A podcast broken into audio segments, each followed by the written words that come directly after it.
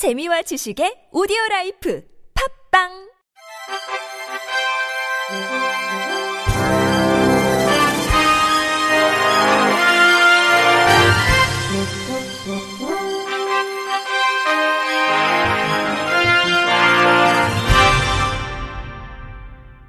청취자 여러분 안녕하십니까. 11월 22일 금요일 KBIC 전해드리는 생활 뉴스입니다. 한국철도공사 노사의 철도 파업이 현실화되었습니다. 지난 20일 9시부터 무기한 파업에 돌입하면서 시민들의 출퇴근 불편도 한층 가중되었습니다. 앞서 코레일 노사는 전날인 19일까지 총인건비 정상화, 4조 2교대 근무를 위한 안전인력 충원, 생명안전업무 정규직화, 자회사 처우 개선, KTX, SRT 통합 등 쟁점 안건을 두고 협상을 벌였지만 합의에 이르지 못했습니다. 노조는 최종 교섭이 결렬된 것은 국토부가 이낙연 국무총리의 당부에도 4조 2교대에 필요한 안전인력 증원안을 단 한 명도 제시하지 않았기 때문이라며 KTX, SRT 고속철도 통합에 대해서도 어떤 입장도 제시하지 않았다고 주장했습니다. 이에 대해 사측은 총인건비 정상화의 경우 기획재정부 지침에 구속받는 사안이며 자회사 직원 직고용, KTXRT 통합 등은 코레일 노사 차원의 논의 범위가 아니라고 강조했습니다. 파업이 진행되면서 KTX는 평시 대비 68.9% 운행하고 일반 열차는 새마을호 58.3%, 무궁화호 62.5% 수준으로 운행되고 있습니다. 코레일은 파업 기간 승차권 취소 변경 수수료를 면제하고 열차 운행이 중지될 경우 전액 환불 조치할 예정입니다. SR이 고객 불편을 해소하기 위해 지난 18일부터 열차의 전체 이용 구간 중 일부는 입석으로 나머지는 좌석으로 이용할 수 있는 병합승차권 판매에 들어갔습니다. 병합승차권은 먼 거리 여행 구간 좌석이 매진되더라도 구간별 좌석이 남았으면 좌석 플러스 입석, 좌석 플러스 좌석을 한 장의 승차권으로 예매할 수 있는 서비스입니다. 열차 출발 하루 전 오전 7시부터 SR 홈페이지에서 열차 출발 45분 전부터는 역 창구에서 구매할 수 있으며 연내 SRT 앱에서도 서비스를 이용할 수 있습니다.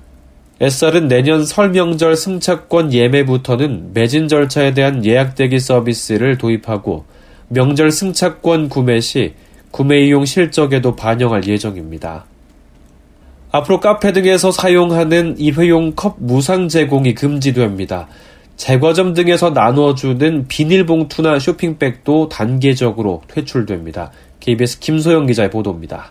플라스틱 일회용품 사용을 줄이기 위해 정부가 내놓은 계획을 보면 먼저 2021년부터는 커피 전문점이나 패스트푸드점 등 매장 안에서 마시다 남은 음료를 포장해 나갈 경우 컵값을 따로 내야 합니다.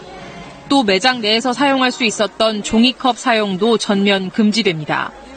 이와 함께 일회용 컵 회수율을 높이기 위해 컵 보증금제도 다시 도입합니다. 비닐봉투 사용 금지도 단계적으로 확대됩니다. 현재 대규모 점포와 슈퍼마켓에서 사용이 금지돼 있는 비닐봉투 등은 2022년부터 편의점 등 종합소매업과 제과점에서도 사용할 수 없게 됩니다. 나아가 2030년부터는 불가피한 경우를 제외하고 전 업종에서 비닐봉투 제공이 금지됩니다.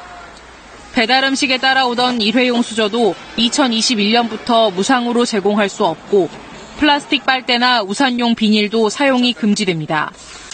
현재 목욕탕에만 적용되고 있는 일회용 위생용품 무상 제공 금지는 2024년부터 전체 숙박업소로 확대됩니다. 또 최근 사용량이 늘고 있는 신선 배송 등에 사용되는 포장재 낭비를 줄이기 위해 정기 배송의 경우에 한해 재사용 상자를 도입할 계획입니다. 정부는 이번 계획에 포함된 주요 정책에 대해 업계와 자발적인 협약을 체결해 이행 상황을 점검하기로 했습니다. 또 다회용품 사용으로 인한 영세상인들의 비용 상승 요인을 줄이기 위해 세척시설이나 장바구니 지원, 사업 전환 자금 한도 확대 등의 방안도 마련하겠다고 밝혔습니다. KBS 뉴스 김소영입니다. 이상 지질혈증 환자는 음식으로 먹는 지방도 혈중 콜레스테롤을 높일 수 있는 것으로 밝혀졌습니다.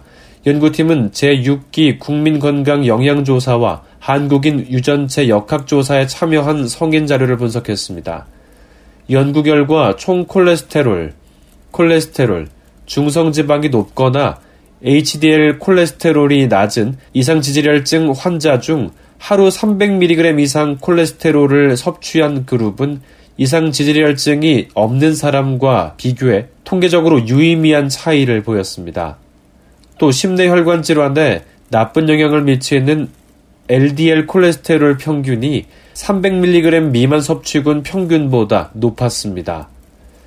연구팀은 대다수 사람들은 콜레스테롤을 많이 섭취해도 몸에서 자연적으로 합성을 조절하기 때문에 큰 영향을 받지 않지만 심내혈관 질환 고위험군은 음식을 통한 콜레스테롤 섭취가 혈중 콜레스테롤에 영향을 줄 수 있다는 것을 확인했다고 밝혔습니다. 이번 연구 결과는 유럽 영양학회 국제학술지 최근호에 게재됐습니다. 우리 민족 한국의 소리는 어떤 것일까요? 서울시가 전국 각지에서 향토민요 2만 곡을 모은 소리 전문 박물관을 열었습니다. MBN 김현 기자가 보도합니다. 우리 조상이 농사를 지으며 불렀던 논 삼는 소리와 방아 찧는 소리. 어디에 다녀라 콩박콩콩박콩 찢는 바에 어디나 바디 거정막을 낳고 귀에 익은 강강술래와 천자문을 외는 소리까지. 짚은 나당이도 번아지게 강강술래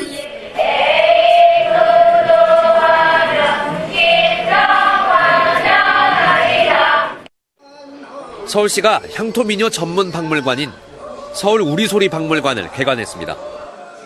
그림들과 함께 흘러나오는 가락을 즐기고 생생한 북소리도 직접 체험할 수 있습니다.